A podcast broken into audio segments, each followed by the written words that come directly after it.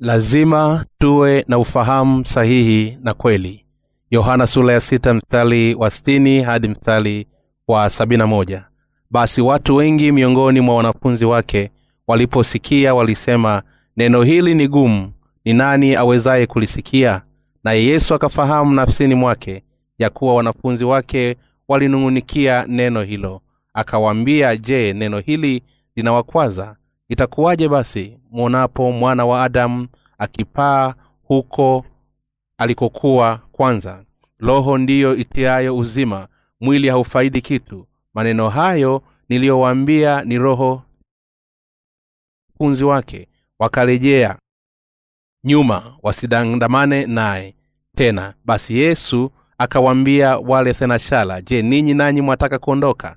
Basi simoni petro akamjibu bwana twende kwa nani wewe unayo maneno ya uzima wa milele nasi tumesadiki tena tumejua ya kuwa wewe ndiye mtakatifu wa mungu. Yesu akawajibu je mimi sikuwachagua ninyi thenashala na mmoja wenu ni shetani? Alimnenea yuda mwana wa simeoni iskariote maana huyo ndiye atakayemsaliti naye ni mmojawapo wa wale thenashala je unakumbuka nini?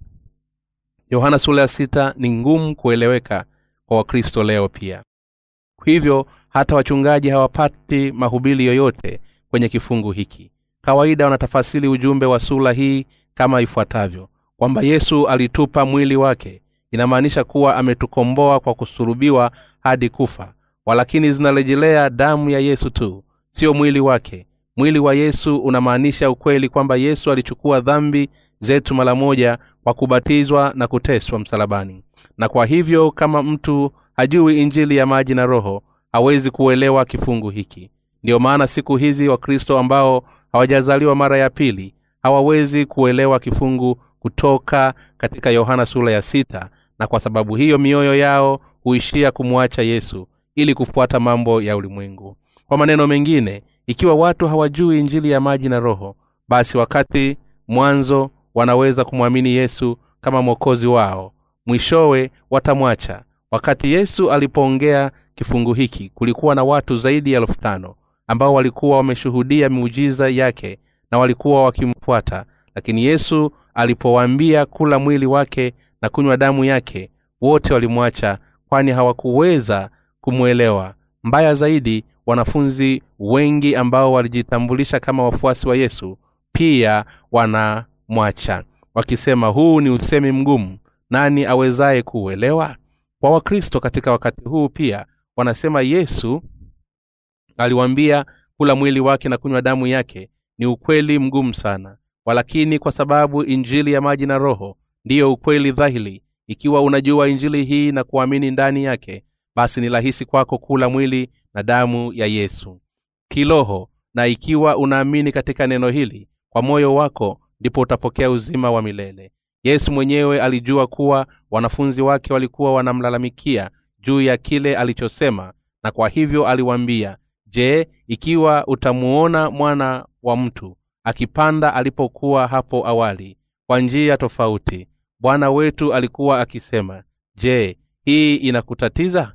Mtafuta kunitafuta lakini sasa mnajikuta hamuwezi kunifuata na mnataka kuniacha kwa sababu ya kile kilichosema basi bwana alizungumza wazi wazi kuwa yeye ndiye mkate ulioshuka kutoka mbinguni akimwambia mimi ndiye mkate ulioshuka kutoka mbinguni. Lakini mtafanya nini? Mkiniona nikipanda kurudi mbinguni.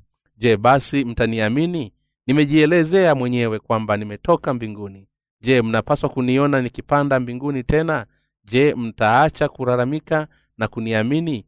Bwana ndiye mkate ulioshuka kutoka mbinguni ameturisha mkate huu wa uzima na baada ya kupaa kwenda mbinguni sasa ameketi mkono wa kuume wa kiti cha enzi cha mungu baba na atarudi hapa duniani tena kutuchukua kama vile watu wakati huo hawakuweza kuelewa kile yesu alikuwa akisema. Siku hizi wakristo hawajui kweli ya injili ya ukweli na kwa hivyo ni wachache wanaelewa kile alimaanisha.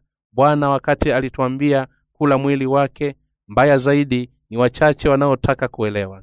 Kwa maneno mengine wakristo wengi hawaelewi bibilia inasema nini kwa sababu wanaamini yesu tu kama jambo la kidini. Ikiwa tunamwamini katika neno la maandiko bila hata kuelewa basi hii inaweza kumaanisha kuwa hatumwamini yesu vizuri. Lakini badala yake tumejifunzia sisi wenyewe na kumwamini yesu huyu aliyerejeshwa. Bwana akasema roho ndiyo itiayo uzima mwili haufai kitu. Maneno hayo niliyowaambia ni roho tena ni uzima. Yohana ya sita mstari wa tatu. Aliweka wazi hapa kuwa ni roho anayeupa uzima. Weka tofauti hii ndiyo aliyokuwa akisema. Lazima uamini katika kile mungu amekufanyia. Katika moyo wako haupaswi kuamini kwangu nilichopewa. Tu kupata faida kubwa kwa mwili wako mwenyewe. Ninachokuambia sasa ni uzima nimezifuta dhambi zako na kukupa uzima wa milele. Na siku ya mwisho nitaufufua mwili wako pia. Ikiwa unapokea maisha mapya kwa imani basi mwili wako pia utaishi. Baraka ambazo mimi hutoa ni baraka za uzima wa milele ambazo ni za mbinguni. Na unaweza kupata baraka hizi kwa kuamini katika neno langu. Kwa hivyo kupaswi kuamini mimi ili kupata faida za mwili. Tu kwa maneno mengine tunapaswa kufikiria wokovu wetu kwa kuamini yale ambayo bwana ametufanyia kwa mioyo yetu. Badala ya kumwamini yesu tu kutimiza kusudi letu la mwili. Tukifikiria kwamba kwa njia fulani tutaponywa kutoka kwa magonjwa yetu kufanikiwa kwa biashara au kuwa tajili ikiwa tunaamini yesu siku hizi wakristo umeelezwa kuponya magonjwa ya mwili kufanikiwa ulimwenguni na kupanda ngazi lakini huu ni mwelekeo mbaya sana. Mtume yohana alimwambia watu wa mungu mpenzi naomba ufanikiwe katika mambo yote na kuwa na afya yako kama vile roho yako ifanikiwavyo. Walaka wa tatu wa yohana sula ya kwanza na mstari wa pili. Akinukuu kifungu hiki wachungaji wengi huhubiri kwamba ikiwa mtu anamwamini yesu angebarikiwa kuwa na afya njema na kufanikiwa katika vitu vyote kadiri roho yake itakavyofanikiwa. Wanayaita mafundisho haya kama amri ya baraka tatu katika kristo. Kama watu wanajitahidi katika ulimwengu wanaambiwa kwamba watakuwa matajiri na kufanikiwa ikiwa wanamwamini yesu. Wanafurahi sana kusikia hili na kwa hivyo kuna hali inayotamkwa wakati wa ukristo ambapo watu hujitolea kwa makanisa yao wenyewe na kuheshimu wachungaji wao hata zaidi wote kupata baraka na faida kwa miili yao haswa wafuasi wa kanisa la pentekosti huko korea. Wanastahili kuamini kuwa watoto wao watapelekwa kwenye chuo cha uchag- uchaguzi wao ikiwa wataomba kwa bidii lakini watatakataliwa ikiwa hawataomba vya kutosha. Wanafikiria kwamba shida zao zote zinaweza kutatuliwa kwa kusali kwa yesu lakini hii ni imani potofu. Kwa kweli kwa wazaliwa mara ya pili mungu hutoa neema yake na ikiwa ni wagonjwa bwana anawafungulia njia ya kuponywa. Walakini kwa wale ambao hawajapata msamaha wa dhambi zao kwa sababu tu wanamwamini yesu hii haimaanishi kuwa wangebarikiwa katika miili yao. Wazo kwamba unaweza kuponywa magonjwa yako na kuwa tajiri ikiwa unamwamini yesu ni udanganyifu kamili. Niliwahi kutazama kwenye idhaa ya kikristo mjuzi mashuhuri wa ulimwengu wa kikolea anayeitwa mchungaji choo akifanya mkutano wa uamsho. Alinukuu kifungu hiki kutoka katika yohana, yohana ya tatu sura ya kwanza na mstari wa pili. Alisema kutoka kwenye mimbari weka mikono yako mahali ambapo unaumwa. Mungu atakuponya magonjwa yako ya mwili mara moja.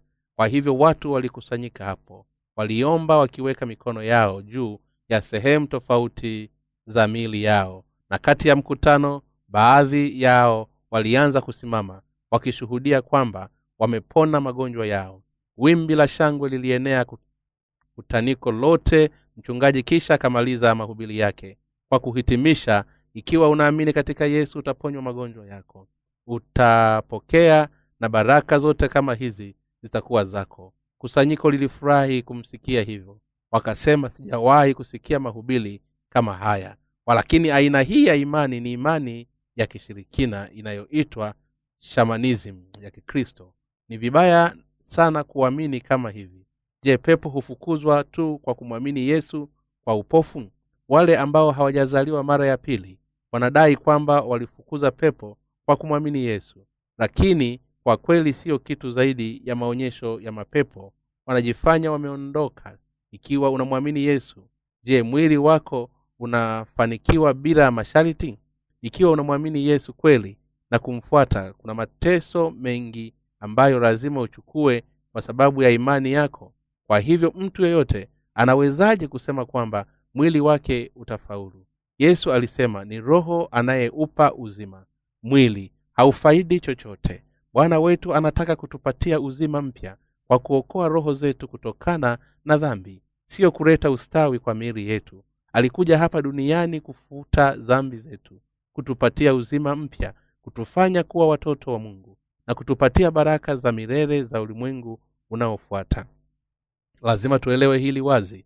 Ujumbe wa msingi wa walaka wa tatu wa yohana sura ya kwanza na mstari wa pili ni kwamba juu ya yote mioyo yetu lazima ifanikiwe. Huo ndio ufunguo wa msingi. Je inamaanisha nini na kufanikiwa kwa roho?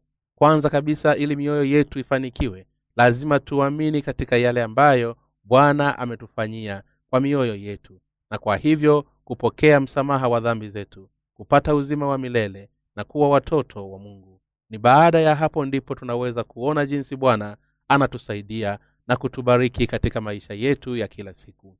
Hii ndiyo maana ya kifungu cha hapo juu. Kinamaanisha yesu hajawahi kusema kwamba tunaweza kuponywa kutoka magonjwa yetu na kuwa matajiri kwa kumwamini tu bila kwanza kupokea ondoleo la dhambi zetu.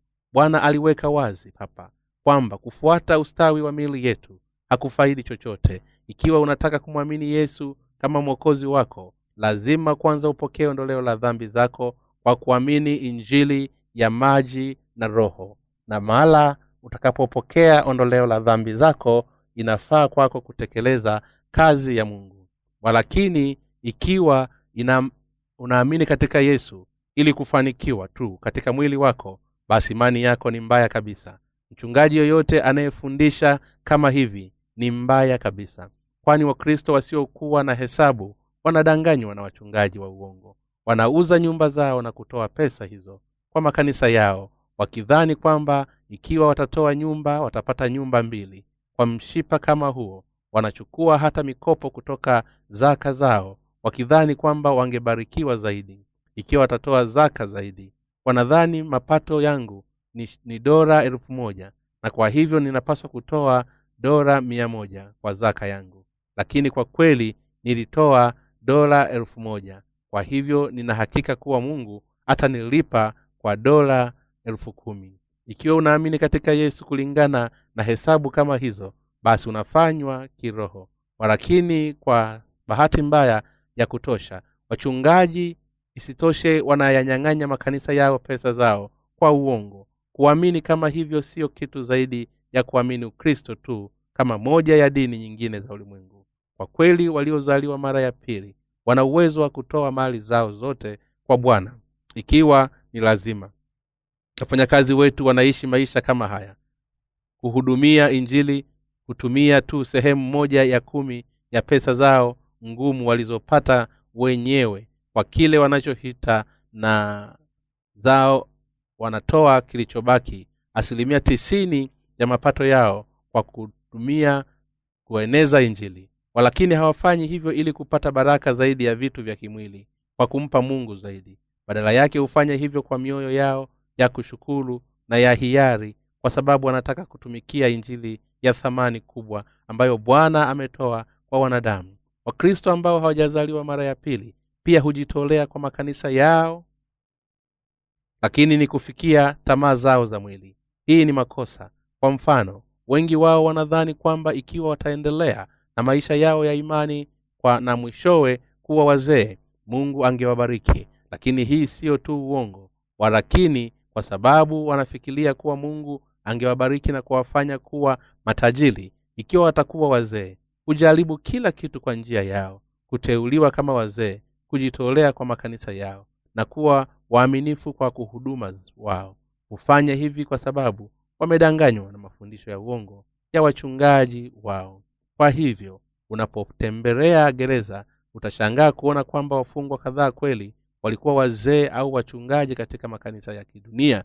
Je ni maelezo gani kwa hili? Walipojaribu kutumikia makanisa yao zaidi ya uwezo wao hawakuweza kusaidiwa lakini waliamua kutaperi wachungaji ambao hawajazaliwa mara ya pili kuwainua wale walio na nguvu na matajiri katika ulimwengu huu kwenye nafsi za juu katika makanisa yao. Watu kama hawa wanahudhuria makanisa yao wanachagua kuwa wazee katika muda mfupi. Kwa kufanya hivyo wanawadanganya kutaniko lote wakifikiria hiyo biashara yao inafanikiwa sana kwa kuwa yeye amekuwa mzee. Ninapaswa kuwa mzee pia walakini unapaswa pia kukumbuka ukweli kwamba kuna wakristo wengi ambao kwa mtego wa udanganyifu kama huo huishia kuvunjika au hata kufungwa jela. Licha ya kuwa wazee bwana wetu alisema mwili hauna faida yoyote. Neno hili ni ukweli mwili hauna faida yoyote. Ikiwa mungu ataleta mafanikio katika nyanja kadhaa za maisha yako baada ya kuzaliwa mara ya pili yote ni kwa sababu hii inahusiana na kazi ya roho ya bwana. Je unafikiria kwamba hata ukiomba kulingana na tamaa zako za mwili kwa kitu ambacho hakihusiani na kazi ya bwana bado angejibu maombi kama hivyo? Hapana sio ilivyo. Wale wote wanaoamini hivyo na kuhubiri hivyo ni wapumbavu kabisa. Bwana ndiye mkate ulioshuka kutoka mbingu. Yeye ndiye mwana wa pekee wa mungu baba. Yeye ndiye mungu mwenyewe aliyeviumba ulimwengu hapo mwanzo. Kwa hivyo anajua kila kitu. Je bwana wetu asingejua kuwa yuda atamsaliti?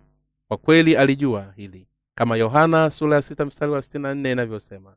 Lakini kuna wengine miongoni mwenu wasiowaamini kwa maana yesu alijua tangu mwanzo ni nani wasioamini? Naye ni nani atakaye msaliti? Yesu alikuja na wanafunzi kumi na wawili wakimfuata lakini mmoja wao hakumwamini kama mwokozi. Bwana wetu alijua hapo awali kuwa yuda atamsaliti. Alijua vizuri kabisa kwamba ile yeye alisulubiwe na kubeba hukumu yote ya dhambi. Yuda ilimbidi kumsaliti akiwa na yuda akilini mwake. Bwana alisema akasema kwa sababu hiyo nimewaambia ya kwamba hakuna mtu awezaye kuja kwangu isipokuwa amejariwa na baba yangu. Yohana ya mstari wa tano. Hii inamaanisha kuwa hakuna mtu anayeweza kumwamini yesu vizuri isipokuwa baba amuongoze. Kwa maneno mengine siyo kila mtu anayeruhusiwa kumtambua na kumwamini yesu aliyekuja kwa maji na roho. Bwana akasema heli walio masikini wa roho maana ufalme wa mbinguni ni wao matayo sura ya tano mstari wa tatu. Ikiwa mtu anataka kumwamini yesu vizuri lazima kwanza ajikiri mwenyewe kama mwenye dhambi. Asiye na msaada kwa maneno mengine lazima akili kwamba hawezi kuepukana na kufanya dhambi na kutupwa motoni. Na lazima aonyeshe kutokuwa na msaada kwake kwa kuomba rehema za mungu tu wakati moyo wa unyenyekevu kama huo unarudishwa kwa mungu baba huwa na huruma naye atakapomwona akisema nitakuokoa kupitia mwanangu. Ni watu kama wale ambao mungu baba huwaongoza kwa mwana wake na ni watu ambao yesu huwapa mwili wake na damu kuwaruhusu kupokea ondoleo la dhambi na uzima wa milele. Kisha watasamehewa kutoka katika dhambi zao zote kupata uzima wa milele kwa kumwamini yesu kwa mioyo yao. Hakuna amwaminie yesu kama mwokozi wake kwa sababu anataka kuamini tu. Siku zote yuda alimwamini yesu labi siyo bwana. Hii inamaanisha kuwa hakuamini yesu kama mwokozi wake ambaye alishuka kutoka mbinguni. Jina labi ambalo linamaanisha mwalimu linaweza kuonekana kuwa zuri katika ulimwengu wa kidunia lakini katika ulimwengu wa kuzaliwa tena siyo jina zuri. Katika kanisa la mungu majina mengine mengine kama vile mwalimu au mi, misa siyo majina ya heshima. Pia ikiwa watumishi wetu wa mungu wanakuita bwana na hivi basi huu ni ushahidi wa kweli kwamba wanakuona kama mtu ambaye hujaokoka. Kwa macho ya yesu yuda alikuwa uzao wa ibilisi. Mungu hawezi kutoa rehema zake kwa watu kama hao. Mungu baba huwaongoza hawa watu kwa mwanaye yesu. Ndugu zetu wengine wanasema nilimtambua na kumwamini yesu aliyekuja kwa maji na roho. Wakati wa kwanza kusikia injili hii nilifurahi sana kusikia kwamba sikuweza kusaidia lakini kuamini. Lakini marafiki wangu hawakuamini. Sielewi kwa nini hawakuamini. Wakati wote ni kuamini tu. Tunapoona watu ambao hawaamini injili hii ya ajabu hatuwezi kuwaelewa. Kwa hivyo tunafikiria kwa nini hawaamini? Wakati hayo yote ni lazima yafanye lazima wewe wapumbavu sana. Walakini mungu anapoziona ni mbaya kabisa. Na kwa hivyo hawezi kuwahurumia kwa maneno mengine inafaa tu kwao kuishi kama hivi na kuishia kuzimu. Mungu anapanua mikono yake na kutusaidia na hutoa baraka ya ondoleo la dhambi kwa mtu ambaye huja mbele ya uwepo wake na kumuuliza huluma yake. Sio kwa mtu yoyote ambaye bila aibu husimama dhidi ya mungu hata mbele ya uso wake. Watu kama hawa wasio na shukurani wanafikiria je kwa nini mungu alinifanya nipate kuteseka sana? Je kwa nini aliniruhusu nizaliwe katika familia maskini? Ikiwa kuna mungu ingekuwaje angenifanya hivi? Je mungu huyu ni nani? Wale ambao mioyo yao imesimama dhidi ya mungu kama hivi ambao hawaombolezi wenyewe ambao mioyo yao imeumizwa ambao wanaridhika tu na, ki, na vitu vya ulimwengu na siyo kwa vitu vya mungu. Watu hawa wamekataliwa na mungu. Kwa maneno mengine bwana huwaongoza watu kama hao kwa baba kwa sababu ni muhimu sana kwa kila mtu kuwa mnyenyekevu mbele za mungu. Hata kama uovu wa mwili unatoka mtu anapaswa kuamka. Akili mwenyewe kwa uaminifu wote mimi ni mtu asiye na maana na muomba mungu msaada wake. Ni watu kama hawa ambao mungu baba huwaongoza kwa yesu. Kuokolewa kuweka tofauti ni watu hawa ambao yesu hufundisha neno lake na hivyo huwawezesha kutambua dhambi zao na pia kupokea ondoleo na dhambi zao kupitia injili ya maji na roho. Na kwa hivyo huwafanya kuwa watoto wa mungu.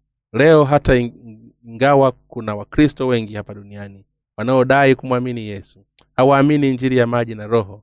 Ni nini kinachoelezea hili? Jibu la swali hili la kushangaza linapatikana katika kifungu cha maandiko ya leo. Bwana alisema hakuna mtu awezaye kuja kwangu isipokuwa amepewa na baba yangu. Hakuna mtu anayeweza kuifikia wokovu wake wa kweli isipokuwa mungu baba amuongoze iwe ni rafiki yako au mtu wa familia yako mwenyewe.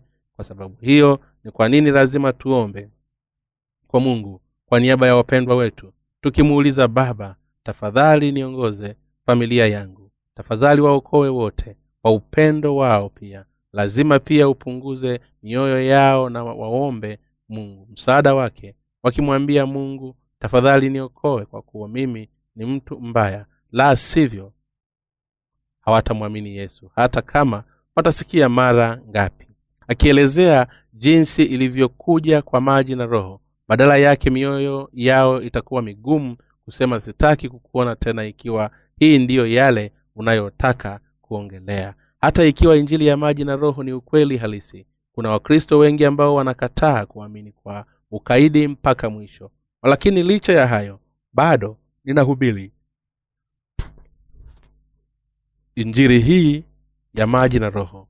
Mara baada ya muda maelfu na makumi maelfu ya watu wakristo hawa lazima pia watie huruma ya mungu. Lazima tuwaombee ili mungu awahurumie. Lazima tuombe bwana tafadhali uihurumie mioyo ya hii na uiokoe. Hiyo ni kwa sababu wameokoka. Ilikiwa mungu baba hauwahurumia lakini hata baada ya hayo yote ikiwa roho zao bado zinaendelea kuwa ngumu sana kustahili huruma yoyote kutoka kwa mungu basi watatupwa motoni mwishowe. Je mungu baba angewezaje kuokoa watu kama hao wakati wanaendelea kusimama dhidi yake hata kama yeye anataka kuwapa huruma yake? Hakuna chaguo jingine isipokuwa kuwatupa wote kuzimu hata kama watu zaidi ya elfu tano walikuwa wakimfuata yesu. Katika kifungu cha maandiko wakati bwana aliwaambia hakuna mtu anayeweza kuja kwangu isipokuwa amevutwa na baba yangu. Wengi wao waliondoka watu wale wote katika umati wa watu. Walikuwa wamemfuata karibu wakisema yesu bwana wangu. Lakini karibu wote waliondoka. Kama vile maumivu ya mwili umati wa watu ulikuwa mkubwa sana. Hivi kwamba ilikuwa na wanaume zaidi ya elfu tano pekee ambao walikuwa wamemfuata yesu. Karibu na kumwambia labi wewe ndiye mfalume wetu na tumaini letu lakini wote waliondoka. Kwa hivyo imeandikwa katika yohana sura ya sita mstari wa sitini na sita tangu wakati huo wanafunzi wake wengi walirudi nyuma na kutembelea tena naye. Kwa maneno mengine bwana aliposema ninakupa mwili wangu na damu kula mwili wangu na unywe damu yangu basi utapata uzima wa milele na kupokea ondoleo la dhambi la dhambi zako. Wengi wa wafuasi wake hawakuweza kuelewa hii na kwa hivyo walimwacha na kuondoka wakisema kati yao ni ngumu sana kuelewa yeye hatupi mkate wowote zaidi lakini anasema tu kwamba mwili hauna faida yoyote itakuwa bule kumfuata tena. Nadhani yeye siyo yule ambaye nilifikiri alikuwa. Biblia inasema kwamba wanafunzi wengi wa yesu walikwenda na kutembea mbele yake. Bwana kisha alimuuliza wanafunzi kumi na wawili je ninyi pia mnataka kuondoka? Ya zaidi ya watu elfu tano. Inaonekana kwamba wote walikuwa wameondoka isipokuwa tu kwa wanafunzi kumi na wawili wa yesu. Kwa hivyo bwana aliwauliza je ninyi pia mnataka kuniacha? Ndipo simoni petro akajibu bwana twende kwa nani wewe unayo maneno ya uzima wa milele nasi tumesadiki. Tena tumejua ya kuwa wewe ndiye mtakatifu wa mungu. Yohana sura ya sita mstari wa sitini na nane hadi mstari wa sitini tisa imeandikwa katika bibilia kwa maana jinsi hii mungu aliupenda ulimwengu hata akamtoa mwanaye pekee ili kila mtu amwaminie asipotee bali awe na uzima wa milele. Yohana sura ya tatu mstari wa kumi na sita mungu baba alimtuma mwanawe ulimwenguni na mwana huyu akifanyika mwili wa mwanadamu akachukua dhambi zetu zote kwa kubatizwa alisulubiwa hadi kufa akafufuka kutoka kwa wafu na kwa hivyo amekuwa mwokozi wetu ikiwa mungu anasema kwamba hivi ndivyo ametuokoa kutoka katika dhambi zetu. Basi tunapaswa kuifahamu na kuiamini na ndiyo mtu yoyote awezaje kujua kweli isipokuwa amwamini mungu ikiwa hatuwezi kugundua kutoka kwa biblia kuu mungu amezungumza kama hivi au ikiwa hatuamini katika hiyo hata wakati tunapogundua basi tunawezaje kujua kwamba yeye ni mungu mwenyewe na mwokozi wetu? Petro akamjibu yesu kwa kusema bwana tutakwenda kwa nani? Una maneno ya uzima wa milele pia tumepata kuamini na kujua kuwa wewe ndiye kristo mwana wa mungu aliye hai wanafunzi wa yesu walijua na kuamini kuwa yeye ndiye mungu mwenyewe. Nao walielewa yale aliyosema walakini wale ambao hawakuelewa neno la bwana wote walimwacha. Neno la bwana wetu ni neno la uzima wa milele. Kwa sababu neno la uzima ambalo linatuokoa liko pamoja na bwana. Hatuwezi kamwe kuachana na yesu kwa hivyo haijalishi ni mateso na majaribu gani yanaweza kutokea. Hatuwezi kamwe kuachana na imani yetu kwa bwana au kuachana na kanisa lake ukizingatia ukweli kwamba neno la uzima wa milele hukaa ndani ya kanisa la mungu tungeenda wapi kwa kuachana nalo? Je ungeacha kanisa la mungu kufuata pesa? Ukiacha kanisa ni kwa sababu tu huamini katika neno. Ikiwa unaamini kweli katika neno kama hauwezi kujiondoa. Je ungeweza kusikia neno la uzima wa milele ikiwa ungeondoka kanisani? Hapana hautasikia mahali pengine popote. Je utaweza kuabudu vizuri saa hii? Basi je unafikiria kweli nitaanzisha kanisa langu mwenyewe? Sioni kwa, kwa nini sitaki kuabudu. Siyo kila mtu anayeweza kuanzisha kanisa na mhudumu mungu alisema. Bwana asipoijenga nyumba waijengayo wafanya kazi bule. Bwana asipoulinda mji yeye aulindaye akesha bule. Unaweza kupanda kanisa na kuwa mhudumu ikiwa mungu yuko nawe anafanya kazi juu yako na anakupa neno lake na imani. Siyo hivyo kwamba mtu yeyote anayeweza kuhudumu kanisani kwa uamuzi wake mwenyewe wakati mtu yeyote anayeweza kuhubiri injili siyo mtu yeyote anayeweza kuanzisha kanisa na kuongoza roho zingine bwana aliposema je wewe pia unataka kuondoka? Petro alijibu na ifuatalo.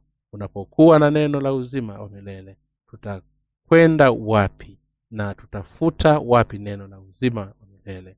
Wakati wanafunzi wengine walikaa kimya petro akajibu kama hivi. Petro alikuwa wa kwanza kati ya wanafunzi hodari wa kweli wa imani. Kile bwana alisema ni ukweli. Leo watu wanaendelea kutafasiri bibilia katika matoleo mapya. Kuwa na mzigo wa pesa kutengeneza na vikao na kila toleo jipya la bibilia na kwa hivyo kulenga hivi ninaendelea kutafasiri bibilia kwa matoleo mapya lakini kweli wangeweza kupata tafasiri bora ya bibilia kuliko ile tunayo sasa hata kama wangeishi kwa miaka elfu tano ili kutafiti na kutafasiri maandiko wakati wote huo kuna usemi huko korea kwamba mtu mjinga ni mjinga. Kama ni mjinga kama huyu watu hawa wanalima bila kutarajia kutafasiri bibilia peke yao. Bila hata kujua injili ya kweli ambayo itatuwezesha kuzaliwa tena lakini mara moja imekamilika tafasiri yao na kweli kamili ya matukosa hata kama mtu anajiona kuwa mtu wa kusoma sana na ustadi mzuri na uandishi mara tu atakapojaribu kuelezea imani yake kwa maandishi atakuwa na mwisho baada ya kuandika kurasa chache tu. Laki, labda hiyo ndiyo sababu tunaheshimu riwaya tunawaheshimu kwa sababu wakati hadithi zao ni za ni hadisi ni rahisi sana kutazama mazingira yetu ya kimwili na uhusiano wa kibinadamu kwa undani. Wa kupenya tunapanga tena na kuziweka pamoja kwenye kitabu walakani, lakini uwezo wa mwanadamu sio chochote katika ulimwengu wa roho wa mungu. Kwa hivyo lazima tuinue mioyo yetu mbele za mungu na tusikilize kwa uangalifu yale yeye anayasema kupitia neno lake. Neno la uzima wa milele liko. Bwana ndiye sababu tunasikiliza neno lake. Na kwa nini tunaamini katika utambuzi? Bwana wetu ndiye mkate ulioshuka kutoka mbinguni na yeye ndiye ambaye baada ya kupaa mbinguni atarudi duniani. Hapa siku moja siku ambayo bwana atarudi ni siku ambayo historia ya sayari hii ya ulimwengu itaisha. Wakati vita na njaa vitakapoibuka kila mahali unapaswa kugundua kuwa leo hii imekaribia. Bwana atakaporudi hapa duniani atainua miili yetu tena kwenye uzima. Hili ni neno la kweli. Yesu mwenyewe alisema kwa maana amini amini nawaambia mpaka mbingu na nchi zitakapoondoka yodi moja wala nukta moja ya torati haitaondoka hata yoyote yatimie. Matayo sura ya tano mstari wa kumi na nane. Wokovu ambao bwana wetu ameleta kwako na mimi kupitia injili ya maji na roho ni bora milele itaendelea kutumika hata wakati tutakapokuwa katika ufalume wa mbinguni. Ninamshukuru mungu kwa kutupatia neno lake la uzima wa milele mungu wa mbinguni na akubariki. Amen